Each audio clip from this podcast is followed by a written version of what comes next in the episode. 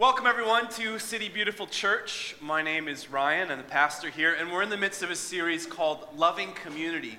Um, so, the Lord kind of gave us this big picture vision for the year uh, loving community for bold exploration. And the first place that He invited us to go, kind of working our way up to the Easter season, uh, was to really center in on the story of Jesus that we find in the Gospel of John, and to allow John to reveal to us a Jesus who calls us His beloved. And when we kind of establish that, that foundation of belovedness, it's from that place that we can begin to build an understanding of okay, now what does it mean for us to be the loving community? The men and the women, the brothers and the sisters, the children of God that He's inviting us to be. And so last week we begun this, this journey just examining loving community um, by really looking at intimacy and how God invites us, first of all, to transparency, um, which is basically sharing information, sharing about our lives, but then the place of vulnerability, which is actually to welcome someone into your life, welcome someone into your story, and then finally that actual place of intimacy, um, which is the, the shared story, the shared place of communion. And how so easily we can, we can mix those three things up that we can mistake transparency for intimacy. We can even mistake vulnerability for true intimacy, but allowing those things to kind of be untangled, to see this journey of growing deeper into relationship with one another. And so today, I kind of want to build from that platform that we're talking about. Intimacy is us coming alongside one another, and it's that steadfast witness that we find, that, that level of commitment to one another in community, that we belong to the people of God uh, because we have been gifted with a family. That it's less about us choosing the people we think are worthy of our time and more about us recognizing, no, it's because of what God has done through Christ that we've been chosen into a family and we receive this family as a gift. Uh, so we're going to be building on that today by looking at loving community and how it refines us. So let's pray. Heavenly Father, uh, we testify to the truth that you are here tonight, uh, that you're already moving in, in, in countless ways in this room. Lord, I look around and I just see faces of people that I, I know so many stories, and so many of them ha- uh, have yet to be unfolded and, and understood, but I see the testament of your hand at work in all of us. And I just celebrate that right now in this moment, Lord. Um, you know, it's, it's, we don't have to come in here and just build from, from nothing. But Lord, for each of us, there have been these very specific moments in our stories where you have already revealed something of your character to us, and you've already spoken something about how you see us and who you're calling us to be. And so, Lord, we're here uh, for you to, to, to build bridges and to make connections, uh, to continue to build upon that foundation of truth. Uh, that we want to, to meet you here, Lord, that we, yes, we belong to your family, but we also, we want to be transformed. We want to be changed. Uh, we want to look more like you uh, leaving here than we did when we came in.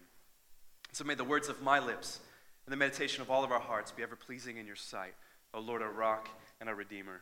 Amen. So I'm going to tell you probably the worst church joke ever written. Okay, here's how it goes.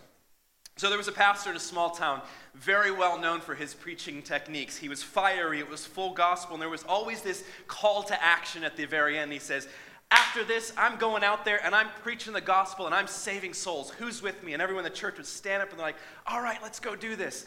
The truth was, the pastor had his golf clubs in the back of the car, and after church, every Sunday, he'd drive to the next town over and just do a round of golf by himself. Every single Sunday, same thing fiery sermon, this commitment to go out there and to preach the gospel, and then he'd just go play a round of golf.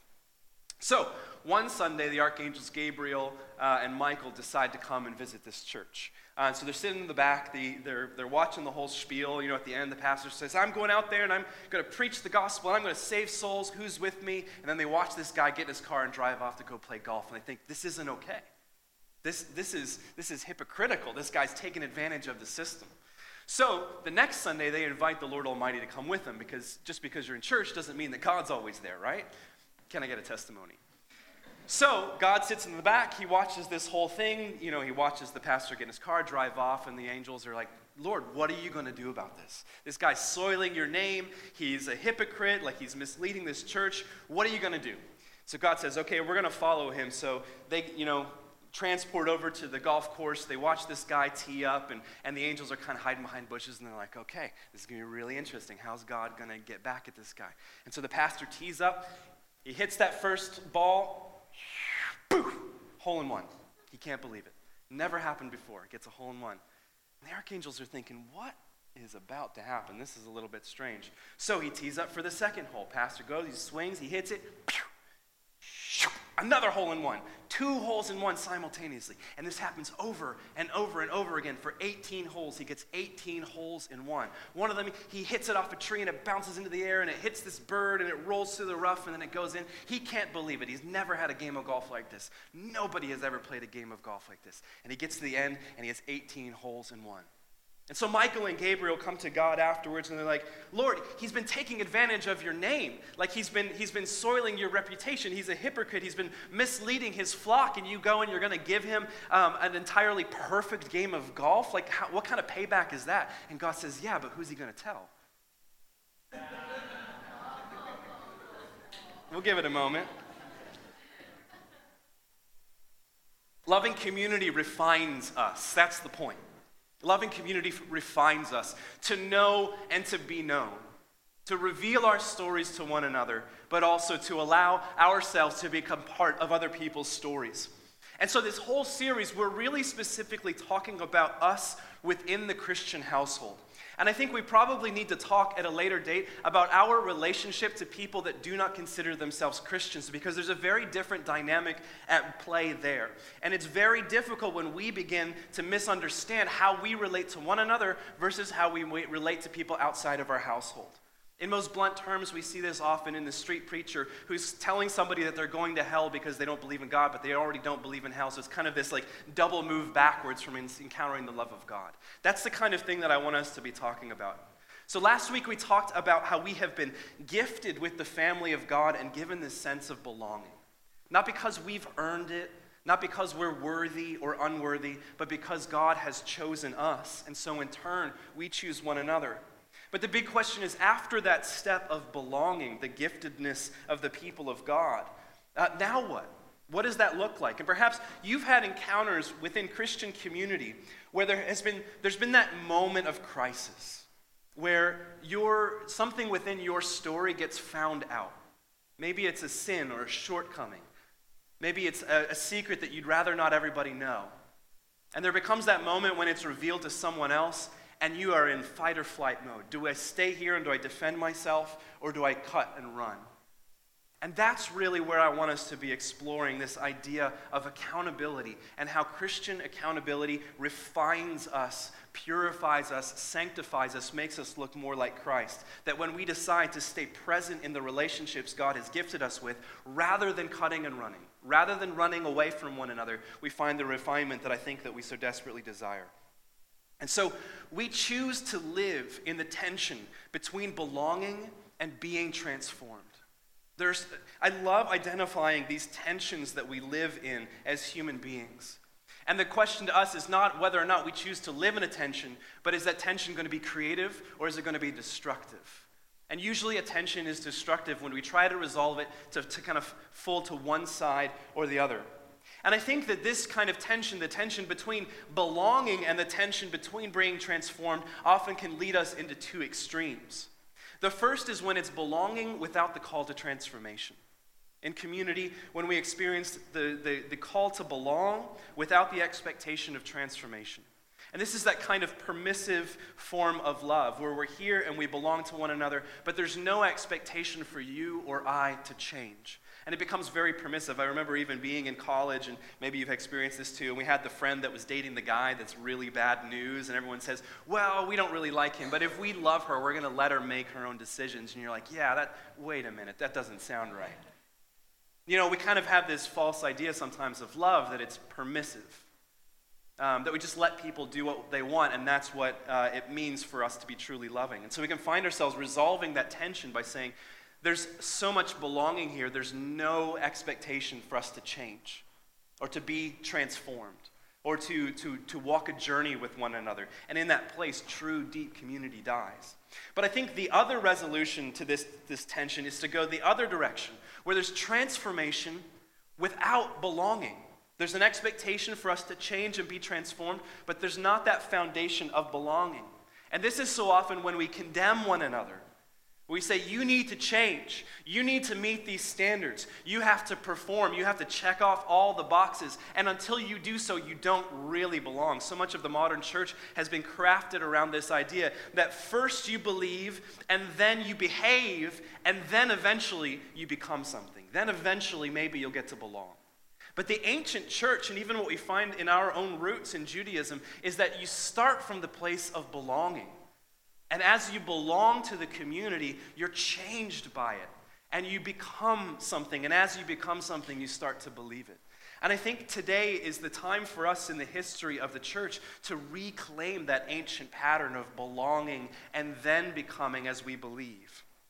And so there's those two tensions, that tension that we try to resolve either in a permissive sense of love that doesn't ask us to change, or an expectation for transformation that has no foundation of love in it.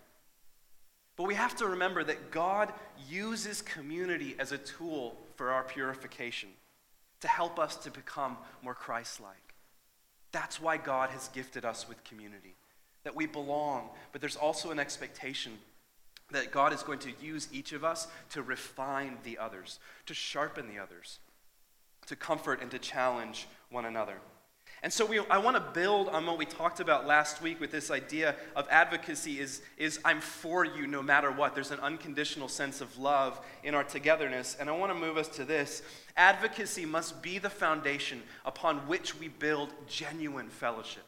Advocacy is that foundation that we're going to build genuine fellowship. I love on Easter, this culmination of the story of John, that we really honed in on what is the role of the Holy Spirit, not only when Jesus breathes on his disciples and empowers them to go out and to bring the kingdom wherever they go, but also what it means for you and I to, ha- to be spirit breathed, to be inspired by the Spirit of Jesus. Wherever we go, that we bring that same kingdom.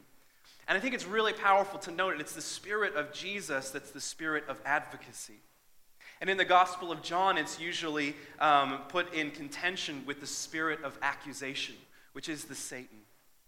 And so the invitation there is always to say, Are you being animated by the spirit of advocacy, which is the spirit of Jesus, who did not come into the world to condemn it, but to save it?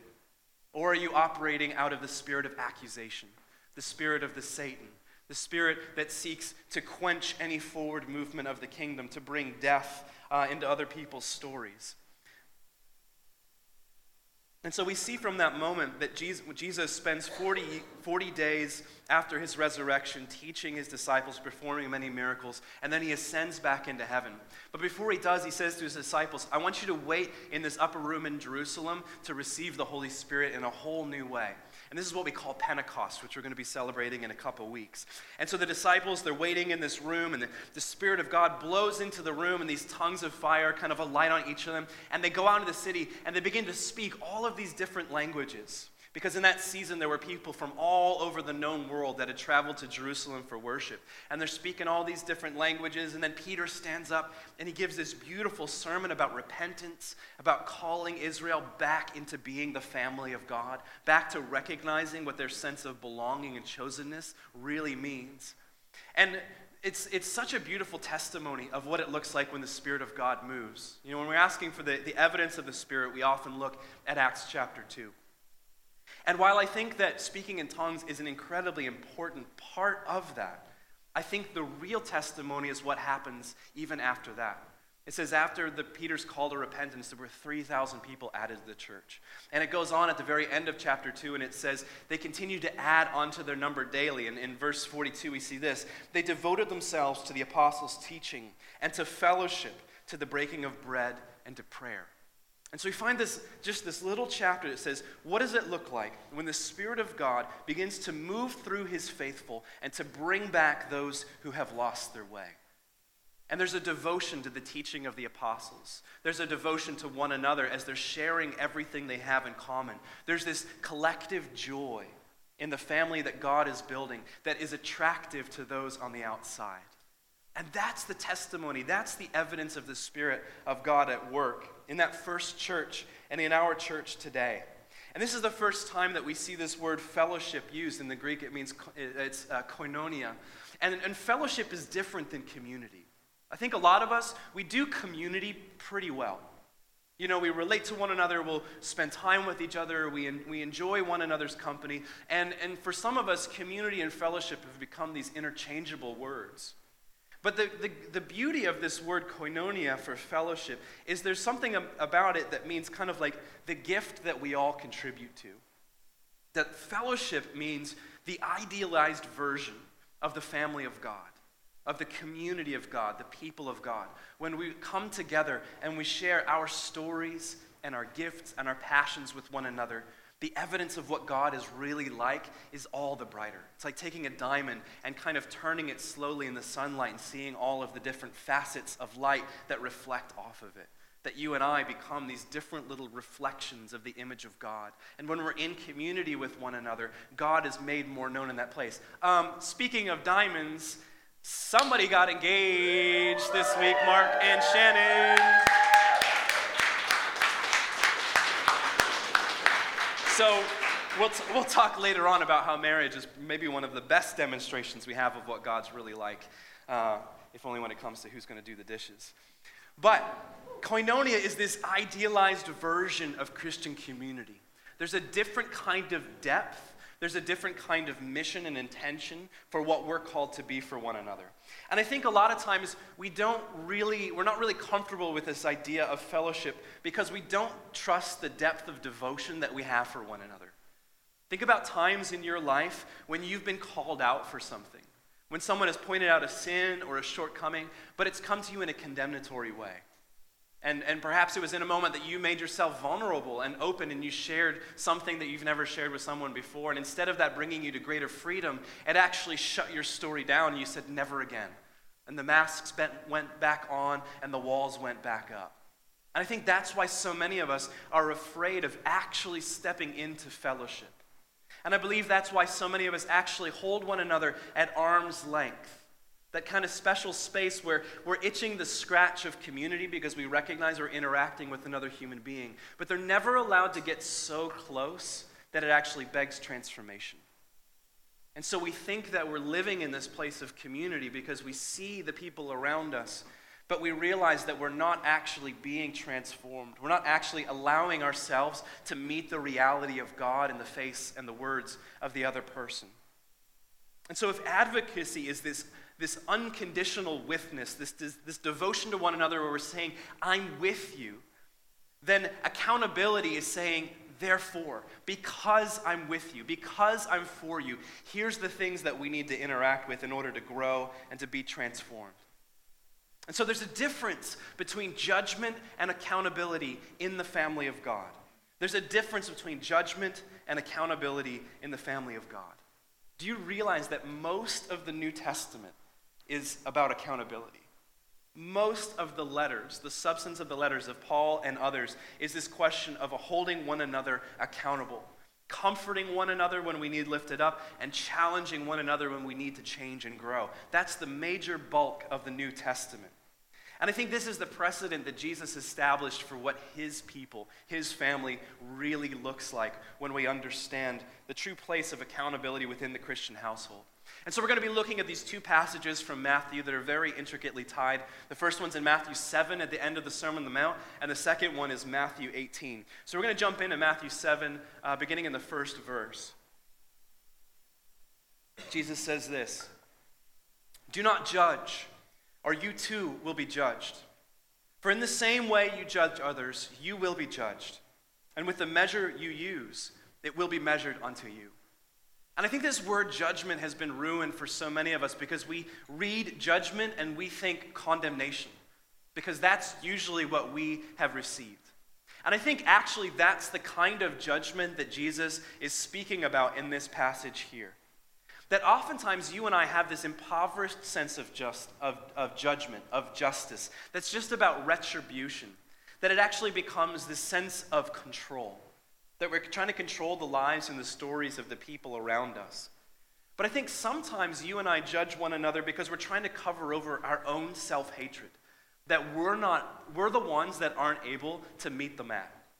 We're the ones that aren't able to perform rightly. That we know there's these standards that we're being held to, but we recognize that we're incapable of it But instead of facing that fear, we, we externalize it and we project it onto other people. And we judge and condemn one another on standards that we never want to be held to on our own. But essentially, what happens when we step into this kind of judgment is that we are taking the role of God. What we're saying is, God, you're not moving fast enough for my agenda. God, if you would just hurry up and, and, and, and set everything right, then I wouldn't have to do your job for you. There's this somewhat apocryphal story in the 1990s that when Billy Graham went uh, to the White House right after the Monica Lewinsky scandals, and he had this lunch meeting with Bill and Hillary Clinton, and he came out, and the paparazzi were all over him, especially the Christian paparazzi, and they said, How can you do this? How can you sit down with this man who cheated on his wife and lied to the whole country? And he stood there and he said, He probably didn't do the Bill Clinton thing, although I almost did that. And he said, It's God's job to judge. It's the Holy Spirit's job to convict, and it's my job to love. And I think that's such a powerful image that too often you and I take on the role of God as judge because he's not working fast enough for our tastes or whatever it might be. And we begin to judge one another. We decide whose story gets to move forward and whose doesn't.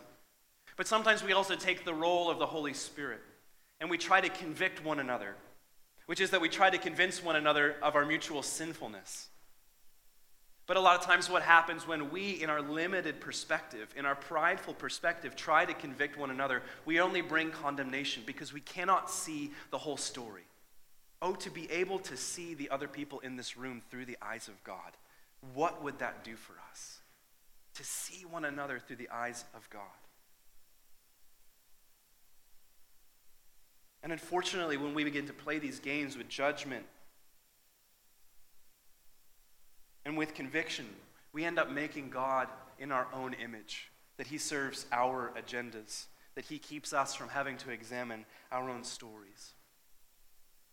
But if the answer is not to have these ridiculously high standards in which we condemn one another, the answer is also not to have such incredibly low standards that we don't have anything to speak to one another. I've always joked that my New Year's resolution every, uh, every year is to never, ever, ever, ever, ever, ever be disappointed with anybody, ever. And so far, you know, I'm 33 New Year's into this, and it's going great. But the answer isn't actually about having low standards. I think what Jesus is actually telling us here is that it's the call for us to offer grace to one another when it comes to accountability, to offer grace instead of accusation to recognize that you and I were on this journey together, that none of us have arrived. All of us fall short in our own merit. And it's that awareness of humility that we're able to offer grace to one another, and not a permissive grace that just allows things to fall to the wayside, but an empowering grace that actually speaks li- life into the lives of those around us. And so Jesus continues in verse 3 Why do you look at the speck of sawdust in your brother's eye? And pay no attention to the plank in your own eye? How can you say to your brother, Let me take the speck out of your eye, when all the time there's a plank in your own eye? You hypocrite. First, take the plank out of your own eye, and then you will see clearly to remove the speck from your brother's eye. And so, what does this call to humility look like? Jesus is saying, Own your stuff before you begin to try to help somebody else out with theirs. Because this is the reality. I know many of you, and I know your sins because you, for some reason, keep telling them to me. Whatever you have done, thought, word, and deed, whatever you've not done, if I am playing it correctly, if I'm seeing it through the eyes of God, I just see a speck in your eye compared to what I'm aware of in my own story. I think this is maybe why Paul says, uh, you know, the Lord Jesus Christ came to save sinners of whom I'm the worst. And you go, Paul, that's ridiculous. You can't possibly be the worst. But I think what he's saying, is a level of humility in saying, whatever I see in your life and your story, if I'm honest with myself, I can see much more there. And if I choose to ignore my own story and my own journey, and I try to reach out to help you, I will only hurt the both of us. Anne Lamott says the greatest gospel we can preach is the gospel of me too to come alongside of somebody else in their story, to see their pain, to see their hurt, to see their shortcomings, and to say, Yes, me too. But we're on this journey together. And so let's see if we can't help one another to be empowered by the grace of God to continue to move down the path together. I've said many times that I think the greatest gift that the Holy Spirit gives us is that level of self awareness, to see ourselves through the eyes of God, to begin that process of confession and repentance and transformation in our lives so that we're in a better position to come alongside one another. And the authority that we have to speak life into each other comes from experience because we know what it's like to walk that process of redemption with the Lord, that we can begin to engage others in that same place. And so, what is the trajectory for accountability within the Christian household? If God's calling us to hold one another accountable, to challenge one another, to comfort one another, all built on this foundation of belonging, then where is it that He's taking us? Comfort, comforting and challenging one another to accountability fulfills God's desire for restoration. Accountability is the way in which God works in our lives to bring us to full and complete resurrect, uh, resurrection and restoration. We've been talking about it a lot recently in that idea of shalom, peace, which means togetherness or wholeness or completeness. And the peace that God desires is, is a peace between God and man. It's a peace between man and man, and it's a peace within ourselves. That everything that's been broken up by sin in the world is brought back together and made whole. And the thing that has been sticking with me so much over the past year, and especially in seeing everything that's been going on within our community and within our nation and within the world, is to recognize that we so often think peace is just the destination. Peace is the thing that we're going to arrive at. And we kind of stumble through the dark trying to figure it out. But when we recognize that empowered by the Holy Spirit, peace not only is our destination, but it's also the way in which we walk the journey. We recognize that we're choosing wholeness and completeness now. And that journey of peace takes so much courage on our behalf to be able to envision God's future peace when everything will be made new, that ultimate future that He has in store for all of us, and to call back that vision of the future into the present and begin to enact it in the here and now. I think this is what people saw in that first church in Acts 2 that thousands of people came running to them that they saw the evidence of what happens when the Spirit of God begins to weave the human family back together. And that's the kind of community that you and I are called to be. That this place should be so saturated with the love and the peace of God that people cannot imagine walking away from it, that they are attracted into it because they see something in it that speaks of what we're fully capable of being when we're human in the way that God has called us to be human. And so Jesus wants his church built on a deep spirit led relationships with one another. That the church, we are called to fulfill his most important work. And so we kind of leave the Sermon on the Mount in Matthew chapter 7, and we kind of pass through a lot of the story, and we come to the Olivet Discourse in Matthew 18, and we're going to find the continuation on of Jesus talking about how it is that we're called to hold one another accountable. In verse 15, it says this. If your brother or sister sins, go and point out their fault, just between the two of you. If they listen to you, you've won them over. But if they will not listen, take one or two others along, so that every matter may be established by the testimony of two or three witnesses. If they still refuse to listen, tell it to the church. And if they refuse to listen even to the church, treat them as you would a pagan or a tax collector. Now, this seems pretty brutal, and it is in a lot of ways. But it's one of the most practical uh, aspects of community that Jesus has given us.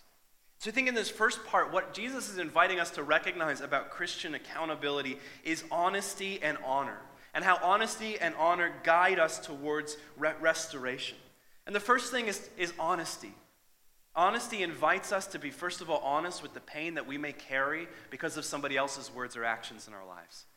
And to be able to say, I'm worth enough in the eyes of God to come to the person who has sinned against me, who has hurt me, or disappointed me, or neglected me, or whatever it might be, and, and to speak up, to bring up the fact that there's been an infraction, that there's been a disconnect, that we've been thrown into personal chaos.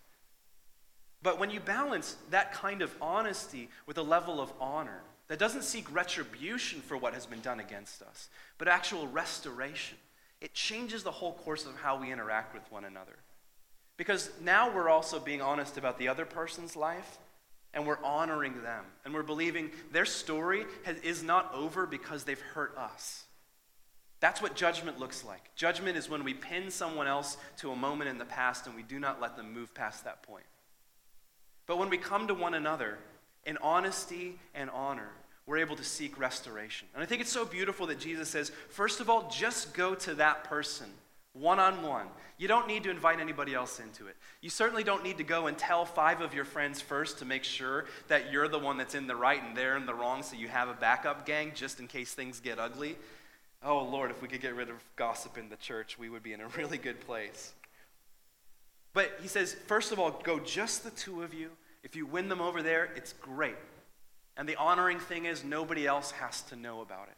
But if that doesn't work, take two or three other people, people that you trust, that can be objective, that are de- devoted to both of you equally, that can be the extra voice that speaks the wisdom of God in order to bring restoration and reconciliation and then bring them before the whole community. Now, in the first church, they did it a little bit differently than we do. They met in much smaller pockets. They went to synagogue with the other Jews on Saturdays, but they were meeting throughout the week. But I think the principle is still the same that we're growing in our awareness of who we're welcoming into these stories, but at every path along the way, it's always with the heart of restoration. And then I think it really gives us um, some challenge there when we look at that last piece. When Jesus says, if they refuse to listen even to the church, treat them as you would a pagan or a tax collector. And this sounds really harsh. There's this uh, other story in, in the Corinthian church where Paul finds out that there's this guy that's sleeping with his mother and nobody's saying anything about it. And he's like, Are you kidding me? Are you kidding me? Why are you just letting this happen? And he says, You need to take that guy and you need to hand him over to Satan. And you read that and you're like, That's the worst phrase in the Bible hand him over to Satan? That's terrible. But it's really amazing. We're only getting this little, you know, this little single shot into what's going on within this church community. That they were entering into that kind of uh, permissive, weak love that doesn't actually empower one another to change or to hold each other accountable. And it was actually poisoning the entire community. And so when it comes to this point where Paul's saying you need to, to hand them over to Satan, you need to cast them out of community, we look at that and we say that seems really harsh and condemnatory. But there's another little passage in the second letter to the Corinthians, or to Corinthians, depending on how you read that, where Paul says, okay, it's been long enough. I want you to welcome that person back in, offer them forgiveness, and comfort them. He says, don't overdo it. And I think that's so beautiful that here's just this little glimpse in how Paul's managing some of his churches and the drama that's found in them. But it's always with this eye towards restoration and reconciliation. Because I think it's important for you and I to recognize by Matthew 18, Jesus has already redefined what it means to love pagans and tax collectors. Because in his culture, that you just have nothing to do with them. They're on the outskirts of society. But what have we seen up to this moment in the story? Jesus loves pagans and he loves tax collectors and he loves sin- sinners. He sits with them, he, he dines with them, he lives life with them. But there's a, different, uh, there's a different flavor to the kind of relationship that he has with them. It's not a, a, relationship where there's an expectation for accountability. There's a relationship with the expectation of revealing the love of God to somebody so they repent and come back into the household. And so when Jesus here is saying, treat them as you would a pagan or a tax collector, he's saying the nature of the relationship you have with this person, if they're unrepentant, has changed. And there's no longer that expectation for accountability. There's no longer that expectation for a mutual openness in this relationship, but you're still called to love them. It's just going to look a little bit different. Back in Matthew 7, Jesus finishes up that passage with these very curious words. He says, Do not give to dogs what is sacred, and do not throw your pearls before swine. And pigs and dogs in Jewish culture were seen as these things that other people had, but we don't keep within our community. And I think it's that same thing to recognize there's a difference between the kind of accountability that we're called to within the Christian household and then how we love other people that are on the outside of it. And so Jesus continues on in verse 18 Truly I tell you, whatever you bound, bind on earth will be bound in heaven, and whatever you loose on earth will be loosed in heaven. Again, Truly, I tell you that if two of you on earth agree about anything they ask for, it will be done for them by my Father in heaven. For where two or three gather in my name, there I am with them. He uses this language of binding and loosing. We think that that's probably uh, kind of a cultural little phrase at the time. That was usually uh, the, the realm of the Sanhedrin, which was the, the Jewish legal courts. And the idea was this that whatever, whatever the Jewish legal system came up with, and when these men that had been studying Torah their whole lives, when they came together in a, in a court case and decided this is what the heart of God looks like, this would be his intention, then it also would be represented in heaven as well. And I think the really amazing thing here is that Jesus is taking that kind of authority and he's offering it to you and I to all of us who call in his name, to all of us that have been animated by the Spirit of God, that now we have been given the authority to bind and to loose, to decide what is permissive and what is not. And I think that's a real challenge for us. Because, first of all, it gives us the challenge that we have to come into agreement in objectivity. And we have to be able to come together and to say, here are my assumptions, but what does the Lord have to say about this? One of the things that I've learned in conflict resolution over the years is that, you know, 99.9999 times I come in with an agenda to conflict resolution and an assumption of how it's going to turn out that isn't the story at all. And so I'm slowly learning to be a bit more open handed when I step into conflict resolution, to be a little bit more willing to allow the Spirit of God to speak in that moment, and a little less willing to come in with me already assuming who's in and who's out, and who's right and who's wrong. And it's been an amazing journey because I found that so often the Spirit leads people to a far different conclusion than what they would have come up with on their own. So I think when you and I are empowered to this binding and loosing idea, it means that we come together and we say, here's my agenda, and here's my understandings in this moment, and here's my prejudices. But let's just pause and let's say, what does the Lord have to say about this? And let's inquire of Him. That if two or three of us are listening for the voice of God together and we're sharing that with one another, then we're going to find some sort of substance that leads us to genuine truth. And so you and I, we're the application of the lordship of Jesus and his right to judge. But we have to take this seriously. I think this is why intimacy is so important to me. That you and I learn how to hear the voice of God. That the more we're able to listen to God for our own lives, the more we're able to listen to it for, for one another and to actually lead each other in accountability into newness of life. And so, one of the things that I've been really praying about on this journey, especially as we're examining this loving community thing, is what is it that keeps so many in our community in limbo? Why is it that so many of us struggle with keeping someone at arm's length? That there's just enough interaction for it to itch that scratch of human connection, but there's not so much closeness that I'm actually be invited to open up and perhaps change and allow someone else to speak into my life. And this is what I really felt like the Lord said for us.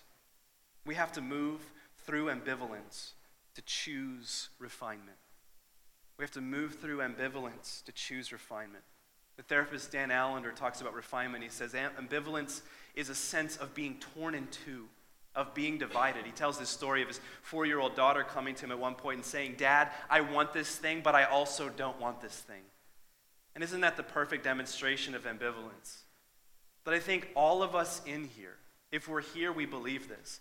We want community and accountability, and we also don't want community and accountability. And we're being torn in two within ourselves because we want this thing, but we also don't want it. James, one of the harsher letters in the New Testament, will say, he says this that person should not expect to receive anything from the Lord. Such a person is double minded and unstable in all they do. And when we live in the place of ambivalence, we live with a double mindedness. That we recognize that we want something, but we also don't want it. And it leads us no, nowhere. Because this is the crazy thing about ambivalence. Because, because we're not making a choice, not choosing becomes choosing. And we choose the no. And so ambivalence becomes this illusion of control that in some way we're able to determine how much we give over of ourselves to other people within this room. But it keeps us from getting the thing that I think we were designed for, that our, that our souls cry out for. And so, how do we move through ambivalence? to be able to choose refinement, to choose accountability. You know, research suggests that you can't just make a choice and pass through it and that's over and done with. And so, one of the things that I've discovered is this first of all, you have to bless your ambivalence, don't fight it. To be able to recognize that you want and yet you don't want something. to be honest with yourself, to open yourself up to the Spirit of God and to allow Him to name that ambivalence. Because I think when you and I bless the ambivalence in our lives, what we are doing is that we're blessing the wounds that we've received from bad community that caused those things in the first place. We're blessing those stories and those moments in previous communion where we have been vulnerable and opened ourselves to other people and they've taken advantage of us. And we're naming that. And when we name that before the Lord, we're robbing it of so much of its power. And it, and it enables us to be able to take the next step into genuine community and accountability and refinement. And so I want us to take that, that acknowledgement with us that we want this thing, but we also don't want it. To ask those questions what is it that I really desire? But also, what is it that the Lord desires for me? And do I trust Him? Do I trust that His desires for me are greater than my own? And to name that and take it on with us on the journey towards wholeness. And I think what happens when we begin to bless our ambivalence is that we open up our stories and we begin to ask for help. Because we recognize that we're torn in two and that we need a Savior and that we need each other. And it's out of that place of touching our weakness and our powerlessness that we're able to open up to other people and to say, I'm stuck. I want this thing, but I also don't want it. I believe, but also help me in my unbelief. And it's when we open ourselves up to people and community in that way that we find the belonging that we so desire. We also find the transformation that we know that we're all called to. So I want you to, to stand with me, and we're going to take a moment and we're going to pray over one another, specifically in the place of ambivalence. And the first thing that we, I want to do is I'm going to pray that the Spirit, just right now in this moment, would reveal to each of us where our stories are kind of frozen by our fear of stepping into deeper community, of really choosing into fellowship. And we need God to give us this very big vision of what it looks like when we arrive, but we also need God to give us just the next step. What, what's just the next place that He'd have me go? And after I pray for that, and we're going to have a moment of, of just allowing the Lord to speak to each one of us here, and, and we believe at this church that everybody can hear the voice of God, um, we're going to lay hands on each other. Uh, and we're going to pray blessing over the ambivalence that each of us struggles with. We're going to pray for those places where we're afraid of each other. And we're going to choose into that. Because I believe that that first step to intimacy is one that you and I, we have to take out of faith and hope because it's something that maybe many of us haven't experienced yet. And so we take it by faith because we trust that God is good and that He will lead us to good places. And we take it by hope because we know wherever He's taking us is far better than anything we can imagine. And it's only after that, when we take that first step by faith and hope, that we stay there because we experience the reality of love. So I want you to close your eyes, and I want you to put both of your hands out in front of you. And I want you to let your right hand be the symbol of, I want this. I want community. I want someone to hold me accountable. I want someone to comfort me. I want somebody to challenge me. And then I want you to put your left hand out and to go, and yet I also don't. I don't, I want to keep my secrets. I don't want to let anybody in. I don't want to change.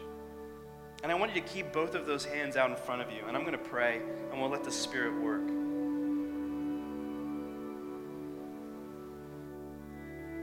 Spirit of Jesus, you are a spirit of advocacy, and you do not come to condemn us, but you do come to challenge us. And so, Holy Spirit, we're here before you with two hands out open before you, with hearts open before you, with ears open, ready to hear your voice. We invite you to speak to each one of us, to reveal moments in our stories where fear has gotten the best of us, where we have tried to be vulnerable, where you've tried to pursue intimacy, but it was thrown back on our faces and we said, never again. Jesus, would you come and bless those stories with your presence? A presence that doesn't wag a finger at us, a presence that doesn't, that doesn't judge us in its condemnatory way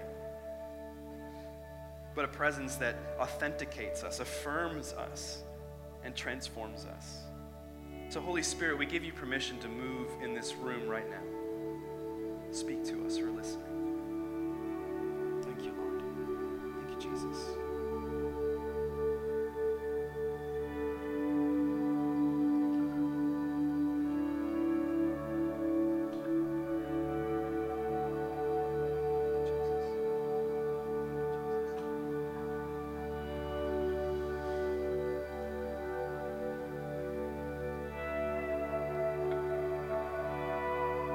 Now, as we continue to step into worship together, I encourage you to turn to the people that you came with, to lay hands, those same two hands, those hands of ambivalence, use those hands to lay them on someone else and to bless them, to bless their story. To believe that when we open ourselves up to one another in weakness and powerlessness, that's the place that we're really able to encounter a Jesus who heals and saves. So we're going to take some time to minister to one another, and then we're going to sing songs of praise and adoration to our King. So I encourage you to move